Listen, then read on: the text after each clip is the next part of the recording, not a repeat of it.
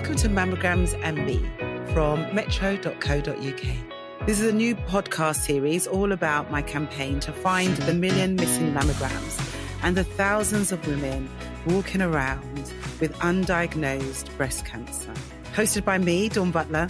I was first elected in 2005 as the MP for Brent, and I launched the hashtag Find the Million campaign with metro.co.uk in 2022.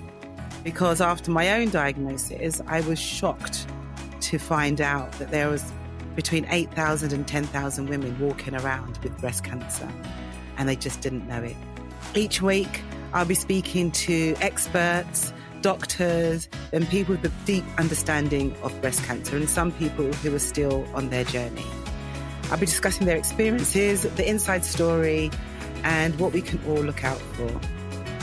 In our final episode of this series today, we'll be hearing Stephanie's story and discussing the current health policy around breast cancer. And I'll also give you an update on where my journey is and what's next for me. So, Stephanie, welcome. Hello, Dawn. Nice to be here. Good to see you. Yeah, yeah. How you doing? I'm great, thank you. Yeah? It's just less than a year since I had my cancer surgery, and I can't quite believe how the time has flown, really. Does it feel like it happened, or is it just something that you think, well, that happened yesterday. I'm okay. I've moved on. I think it feels like the latter. I feel Mm. like I've moved on. In some senses, it seems very recent, Mm. but in some senses, it, it was my journey was very straightforward. Mhm. And I've seemed to have, have accustomed myself to the fact that I had cancer without necessarily being in any way traumatized or Mhm. afraid. And I'm, I'm getting on with my life now, less than a year on. So tell me, so a year ago, so it's still, sorry to bring you back. No, there, that's fine. 'cause you I don't on mind back. going there at all. No. but because everybody's journey is different. Yeah. So it's great to see you kind of looking so well. And it was like, well, it just happened and there was no complications. And I think that's also really important because lots of women fear Yes. going for a mammogram, fear what it's going to be like, fear, you know, all of the complica- the complications that might happen. So as a woman that's gone through it with very little complications, talk me through it. So you you read about me and I my did. campaign hashtag find the million and you thought I thought I, it's about time I had one of these.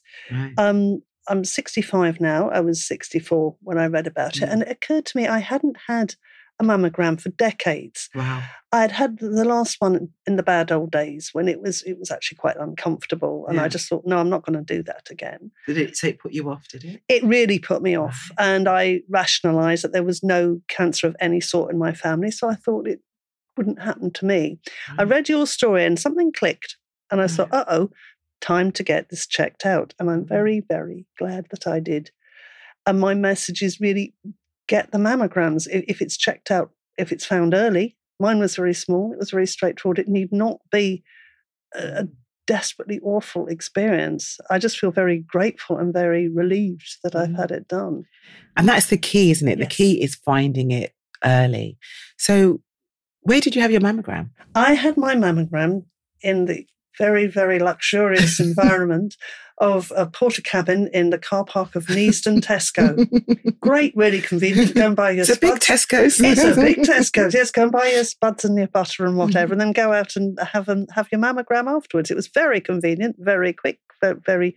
It was remarkably unpainful too. I was expecting it to be really Mm. squashed and, un, and uncomfortable. It, it's it was fine. It was not like the one I'd had back in the seventies or eighties. It was very straightforward, very easy. Mm. So yeah, that was really easy. how long did it take Oh, 10 minutes, if that. Really quick. Mm, so 10 minutes did your shopping Yeah. went in Went home. and then how long did it take till the results came were you when you had it done what were you thinking I was thinking, oh Lord, I suppose I better do this. It didn't cross my mind they would find anything at all. Mm. In fact, it was um, I my first appointment I had to cancel from a home emergency. I almost nearly didn't rebook it. I thought, oh, do I really need to do this? Did you think it's a sign you thought oh it's a sign i don't need to have I it I sort of thought, oh well, whatever. Mm. But I did rebook it. My husband pushed me to as well. oh great yeah, my husband's really been very good with all this, and he he said, no, no, you've got to have it done, and so I- and so I did. I rebooked it and went back, Mm. and um, I'm just again so pleased that I did. Mm. so you went so you went back you had it done and then then what happened What happened after that was that um, I was recalled, but um, I wasn't able to go back quickly because I had the first part of a COVID and cancer sandwich. I had I got Right. COVID, Wow. which meant that my my recall was delayed, obviously, Right. until I was clear to go back. Hmm. Um, I then went back for my check, and I wasn't. Again, I was just not worried. Mm. I have a lot of um, lumps and bumps anyway. I have, a, I have, um, I have lipomas, which are benign tumors, and I thought there would just be another of those, Right. nothing to worry about. So I went to the clinic in Edgware and blithely uh, expecting nothing. And they told me then and there that they were pretty sure I had a small cancer. I could see it on the on the screen Mm. um, showing up. They did a biopsy, but obviously they'd seen it before, and they said, "Listen, we, we haven't obviously been able to do the biopsy Mm. fully, but we can tell you now. We Mm. think this is a small cancer." And so they referred me straight away to University College Hospital. Mm. Um, it was at, it was really tiny.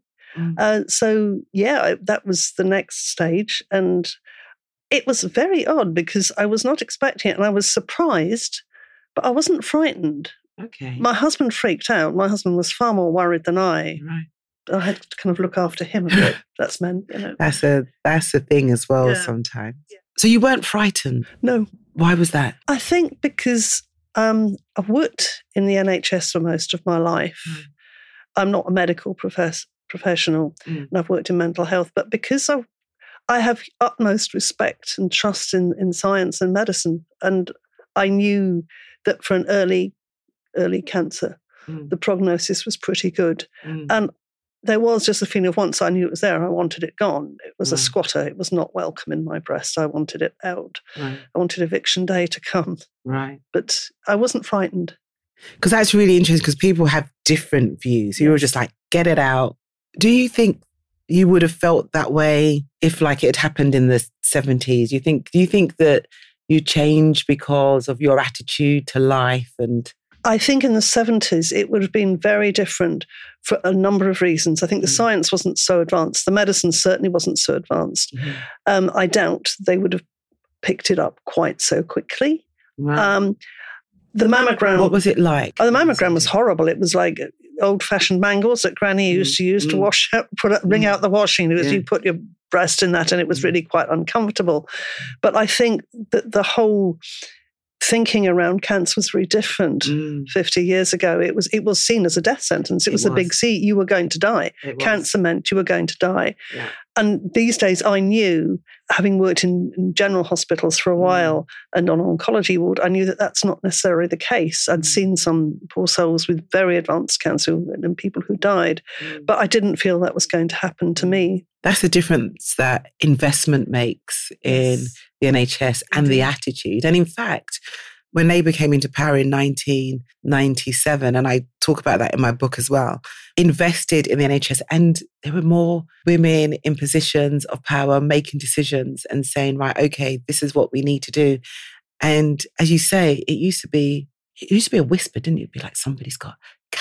Exactly. Yeah. It was the dirty word. Yeah. It was almost like a swear word. Yeah. You couldn't, cancer and the whisper, indeed, you're quite right, would Yeah. go around that, and you didn't know what to say to someone if they Mm. had the diagnosis. But yes, You had it done. You had a lumpect- lumpectomy I did. I had that done less than a year ago. Less than a year ago. 8th of August last Wow. year. They took it out five weeks to the day after discovering it, which was incredibly fast. Mm, And I have to hats off to the team at UCLH. mm, My surgeon, who was a wonderful Greek lady, mm. whose name I know her by the name of Ekaterina, had a Mhm. long Greek second name. but um, she actually, because they had a post COVID backlog, Mhm. she actually cancelled some leave to fit us in. Oh, I got four days' notice of my surgery because they were really scrambling to catch up. Mm. And she was due to go home to Athens for Oh, a holiday, and she cancelled that to, to actually have an extra list. Isn't that phenomenal? I know, and I'm, I was very humbled by that. I mean, the NHS is one of the things dearest to me. I worked in it for many Mm. years, and we take it for granted sometimes, I think. But really, it the amount of care that they Yeah. took, and they were so quick, and the care was just brilliant. Yeah, because from diagnosis to treatment should be six weeks. How do you how do you feel? I mean, when I was in hospital, Mhm. and again, I talk about this a lot. And it, it's interesting kind of writing and journeying yeah. through sort of my journey. And that's partly why I wrote the books. I was recovering from cancer. And and I was talking and speaking to these doctors and nurses, and I could see how traumatized they were from COVID, but yet still wanting to help me yes. get through it. And I just, I, I just couldn't place it all. It was really weird for me because I'm just like, oh my gosh, you need help too. Yes. And then when I was listening to the government sort of talking about migrants coming to the country and and I just thought, you guys are a piece of, you know, the government are just Oh, don't start me on this government. I mean, it, it's it, my blood pressure. I'm not sure will, will take it. to be perfectly frank, drink some water. Yes, on one of my videos, because I did a little video diary, which I wasn't expecting to go anywhere, but on one of those videos, I got really emotional and really angry. Yes. And I was like, I cannot believe the government are doing what they're doing to the NHS.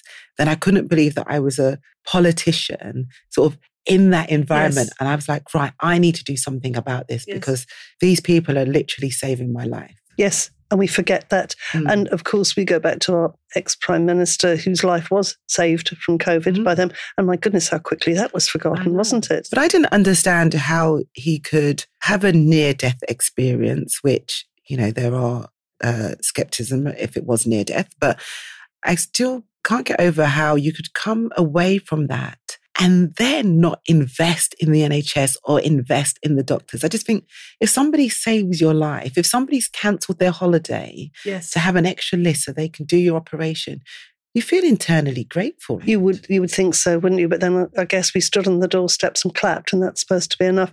I mean, it, it's something I feel very passionately about. Mm. And I remember just to, to, jump ahead a little bit when I was awaiting my radiotherapy, and there's a mm. time scale when that's supposed to happen.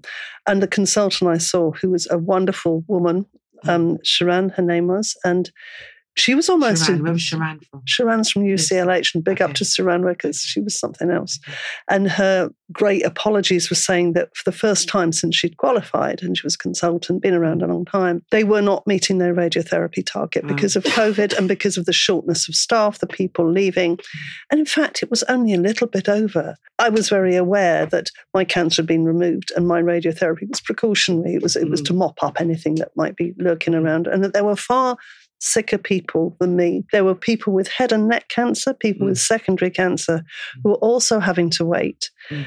And that made me feel absolutely heartbroken. I met people in the waiting room because there were mm. long waits. One of the machines broke and oh, wow. and they had their um their backlog. So you chatted to people and there was some very sick people there who again were just nothing not angry about having to wait, but just mm. eternally grateful. I met a young woman with advanced cervical cancer with a little boy. She was in mm. her 30s. She was having to have internal radiotherapy and chemotherapy. And again, just absolutely grateful and the patience of, of patience mm. in waiting for that. What do you think about when you do think about the government, when you think about the NHS, when you think that you were in and out and yep. within sort of five weeks, diagnosed, operation, out within five weeks, and recovery. What do you say to people who say, well, uh, doctors uh, don't deserve a pay rise or the waiting list we just have to accept? We don't have to accept it. This is a political choice. Mm. And let's also not blame it on poor souls who come across the water in dangerous journeys in little boats, mm. because this is a political choice how we allocate our money mm. and how we raise our taxes. Hmm. And I'm very clear about that. And of course, these people deserve deserve pay. Mm. I mean, I think people are under the misunderstanding that all doctors are loaded. And I know from having worked in the NHS, they're not. Mm. The consultant is reasonably well paid. Don't get me wrong about that. Mm. But up until being consultant, it's really it's really pathetic the amount of pay they get. Junior doctor on thirty whatever. I mean, please. I mean, I was an NHS manager and I was on twice that. Mm. It really makes me sad and angry that people and they work all hours and that expertise and that mm. training you cannot put a value on that and you mm. can't limit it mm. and the inference from the multimillionaires who form our current mm. cabinet that mm. they're being greedy i just find actually slightly distasteful and the the doctors what were the doctors and nurses were like did they come from all, or their heritage, was it from all over the world? They did less so than they used to be Mm. because of their old Brexit. But Mm. that's but yes, but yes, Mm. there was there was a, a real mix. As I say, my surgeon was Greek, Mhm. and the radiotherapist was from the Republic of Ireland, Mhm. and nurses from absolutely hither and yon, Mm. everywhere. And Mm. again, that's something I've always valued from working in the NHS Mm. is a sheer mix that you get of cultures and ethnicity Mm. and class and age and everything. It's a real melting pot. Mm. And I always love that with the NHS because everyone brings their own particular experience as well as their training. Yeah, me too. How did your husband cope with the? Uh, so he was he was fully in in the beginning. Then you established you had cancer. He fell apart. He was fine. He, I think he was stuck on Google for an awfully long Oh, time looking up no. prognosis. Really? and all the rest dangerous. I know, I know, but I, I said, listen, if you're going to do it, these are the websites to look at. Okay. You know, look at the can- the, the proper ones. But I think it's always the same when it's somebody somebody else. I mean, my Mm. husband has quite significant health problems himself, and I do Mm. the same for him. Mm. You know, I look up his neurology stuff.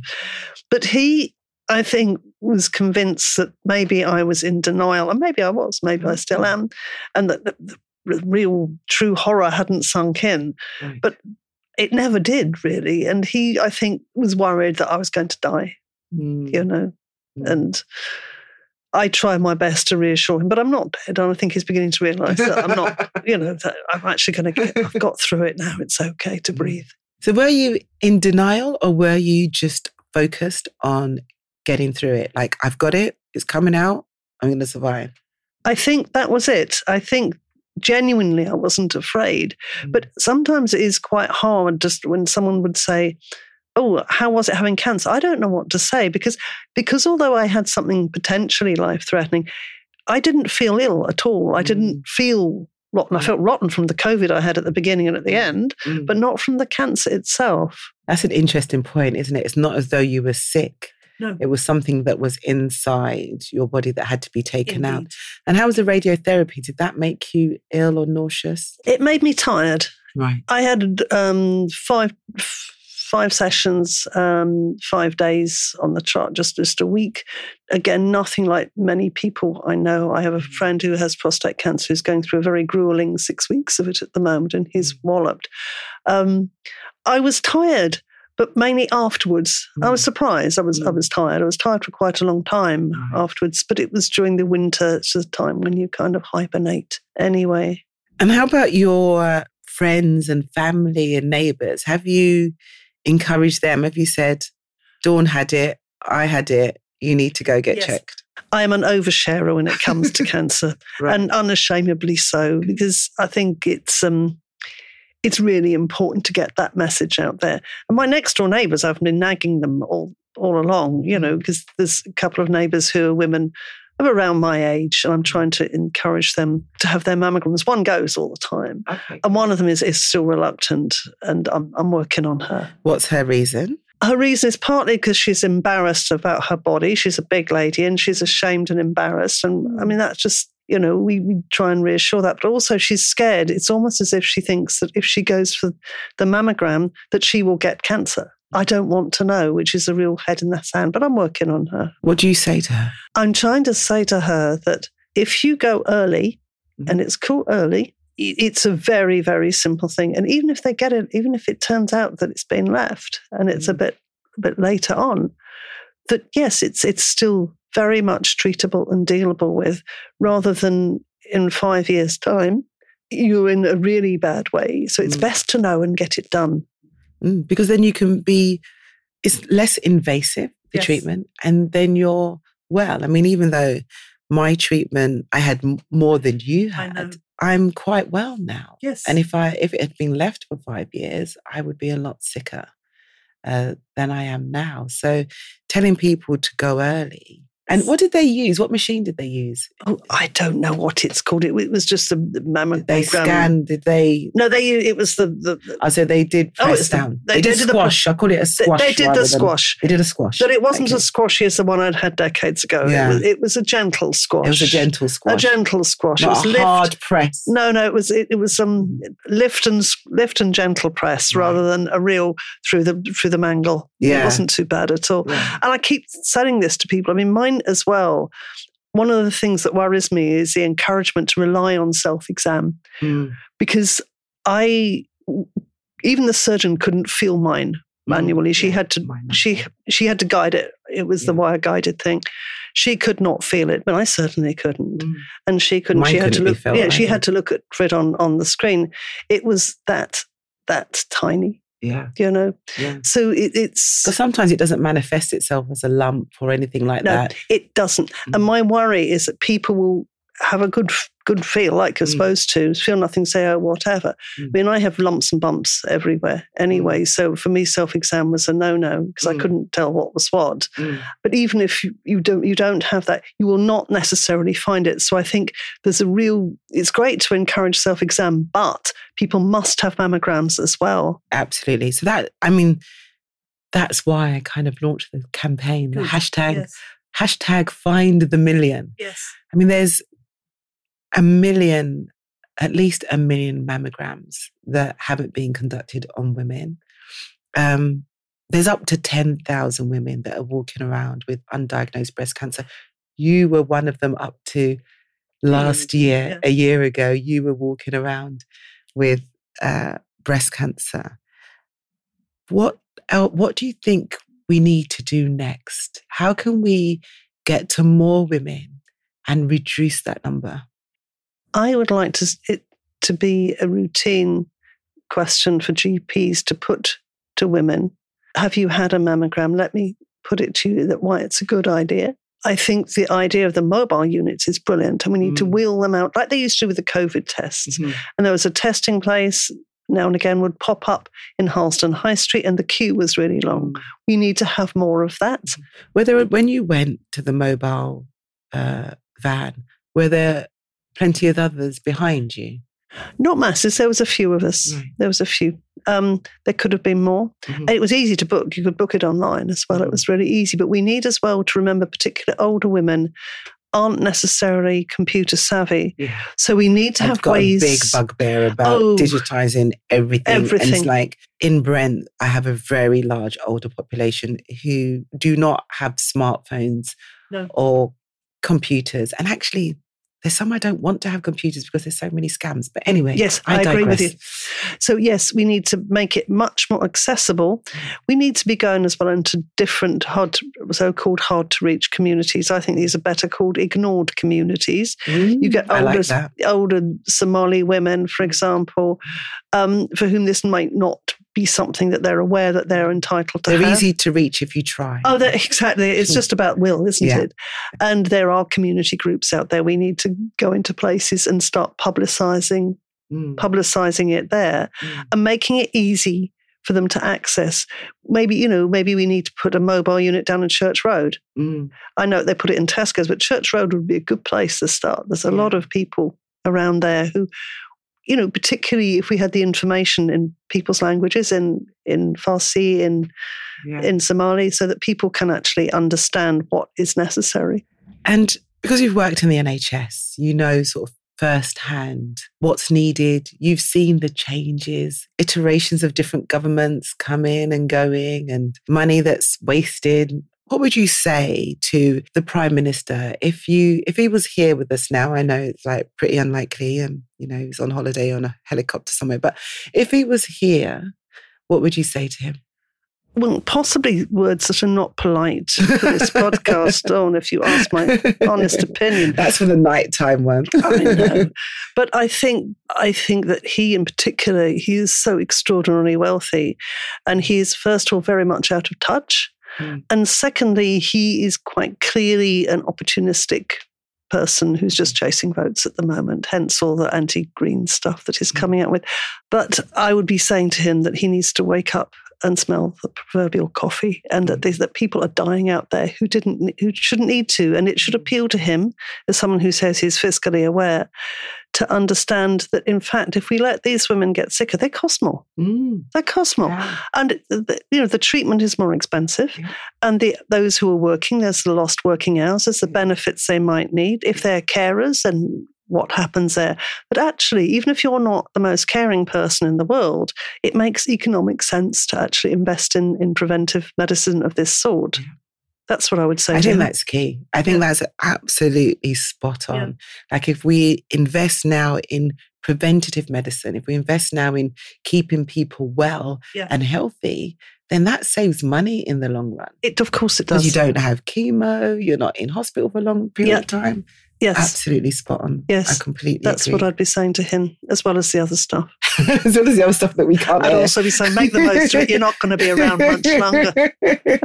Stephanie, you're like um, you're an example of why I started the campaign, the hashtag Find the Million, uh, and it was just so I was so touched when I read your story, and I just think it's great to speak to you as somebody that is a success story. You know, it's Yes. something that you know, cancer isn't a death sentence anymore, as we've said, and it's something that I can say, right, Stephanie did it.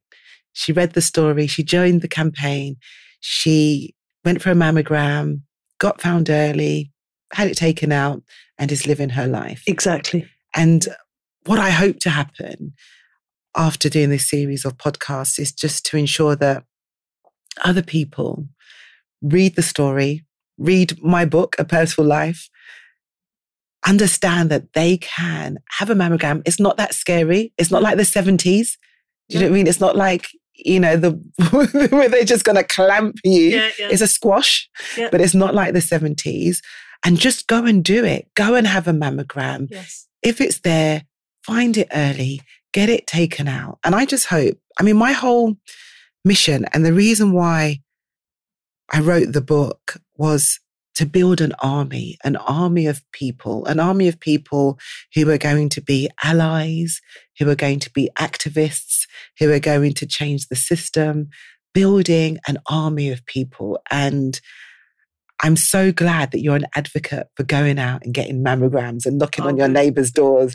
I'm so pleased because Oh, in the like, you're- neighbourhood. you're- I'm the breast pest. you're the breast the breast pest, absolutely. Yes. I'm I so think- pleased you're the I breast think- pest. I think so. And I'm having to be careful as I get the feeling that someone's like, oh, oh no. I think that's perfect. Yes. We've, we've got the, the squashing Yeah. and now we've got the breast the breast pest. so yes, now I hope that we'll get an army of breast, Breast pests. pests around. Absolutely. who who actively good breast pests, not the bad type, Yeah, the yeah. good breast pests Yes, that are out encouraging people to go and get a mammogram. absolutely. And hopefully that find the missing million will just be a smaller number. Just find the missing odd one or two. Yes, hopefully so. Hopefully yes. so. Well, thank you for helping on that. Oh, thank you. Thank Pleasure. you for reading my story and taking action on yourself Yes, because I hope that others will do the same. And I hope that, you know, I hope that when they listen to this podcast, when they read the articles in the Metro, when they read my book, A Purposeful Life, that more will just go out there and, and look after themselves. I hope so too. And thank you too for inspiring me to get mine done. Thank you. it's a pleasure. Okay, thank you. Thank you. Thank you all for joining me on this journey and listening to mammograms and me. What a series that has been.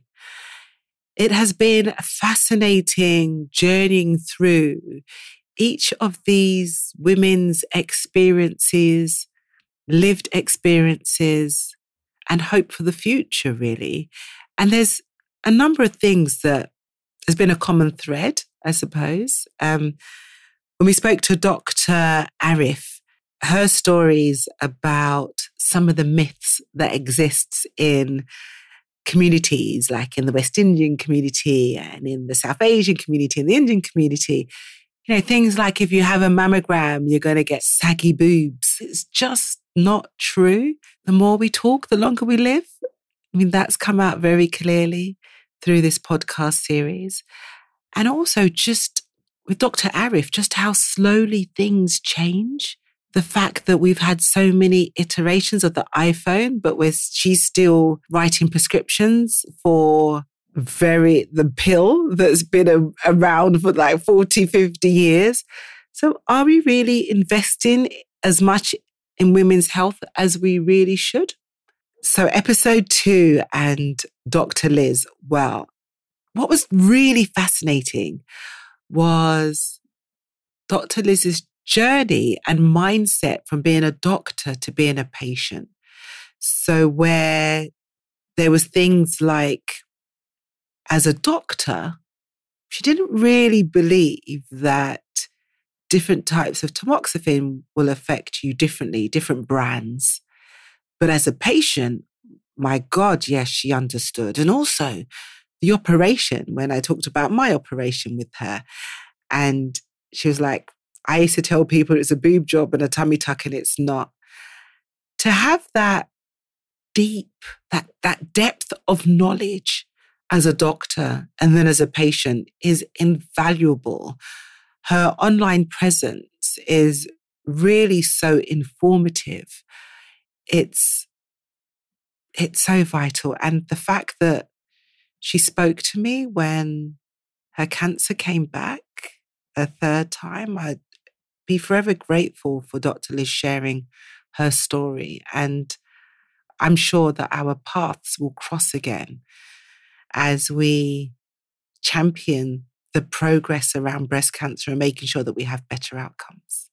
What was great about episode three and Isola was talking about what has changed in the 10 years since her diagnosis and the fact that prosthetics, for example, only came in one very pale pink color.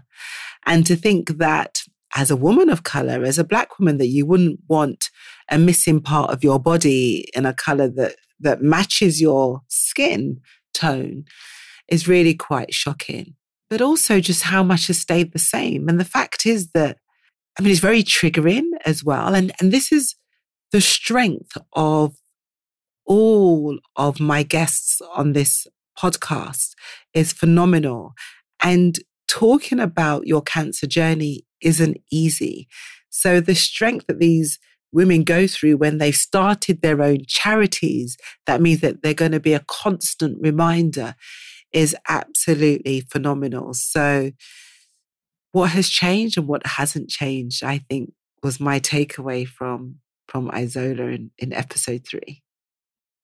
Episode four. So the thing about breast cancer is that there's so much information out there, but you need to go to the right places to get the right information. Otherwise, you're going to scare the life out of yourself and you get overwhelmed with info and some of the info that only ever talks about the bad stuff anyway. I'm so grateful to Laura Adi and Alice for coming in and talking about the services that they provide in their organizations. And obviously, I've had firsthand experience of working with them and in those organizations. So, Maggie's a phenomenal place, not just for a patient, but for families. And I really found it a comfort knowing that somebody was waiting for me when I came out from having my biopsy and thinking that they've got a nice place to wait means that that's a less stress off of you. Breast cancer now, if it wasn't for breast cancer now, I wouldn't have got the statistics that made me sit up and think, hang on a minute, there's a missing million mammograms and there's thousands of women, maybe tens of thousands of women walking around with undiagnosed breast cancer. So, this is why all of this research is so important. And Alice from Cancer Research UK talking about Maria, which is a new machine which can identify breast cancer in denser breasts, which means younger women, because younger women tend to have denser breasts and Black women tend to have denser breasts. So we need to really fast forward on this Maria and start getting it rolled out. It's been over 10 years. I don't know what the delay is. I keep asking questions. I ask questions in Parliament about it. And I don't know, a little bit of me really does think that when it comes to women and women's health, it's just not prioritized. And over the last 13 years, this government has done anything but prioritize women and the health of women. So it's a fight, but we will continue the fight. So, episode five and the wonderful Victoria. The thing is about our bodies and our health is that there's a generation, and actually, my parents' generation, if you go to the doctors and they say there's nothing wrong, you're okay, they say, Thank you very much, doctor, and then they leave.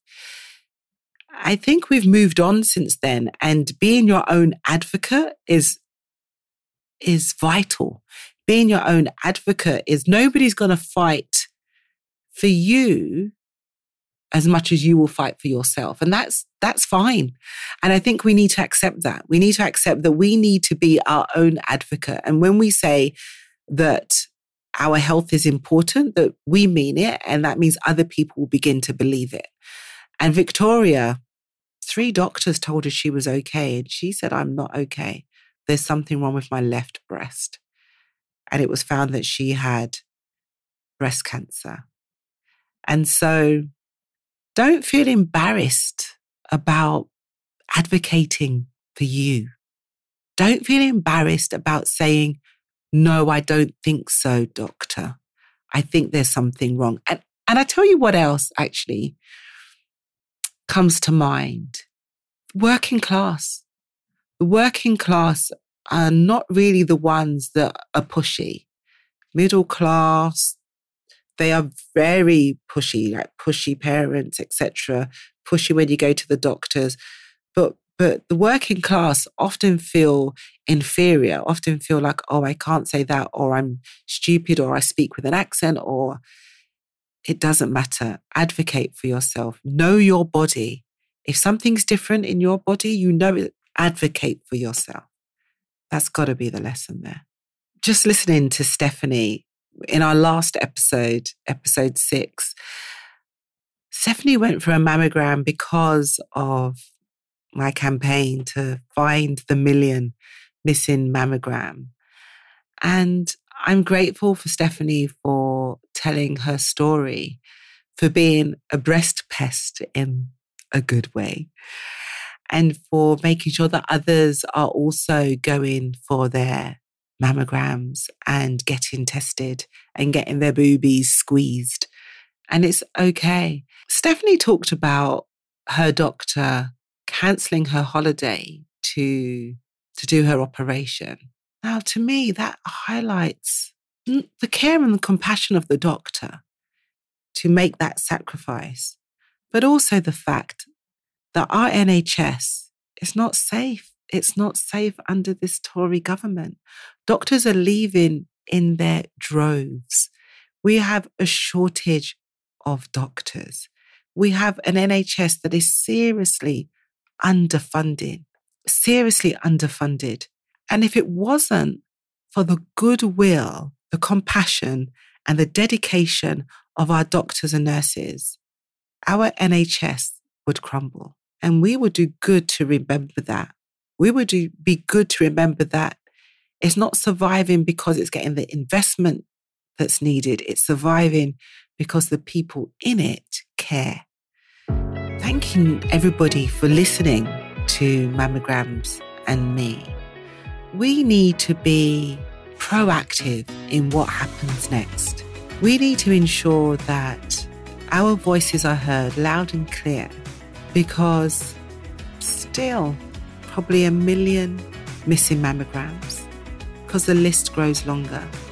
And there's still thousands and thousands and thousands of women who could be saved from breast cancer, who could have their breast cancer found early and so have less invasive treatment. So if you're moved at all by anything you've heard in these podcasts, and the episodes, then please do your bit. Have your mammogram, tell a neighbour, write to your MP, write to the government, and let's advocate together. This podcast was produced by Pineapple Audio Production. Thanks again for listening.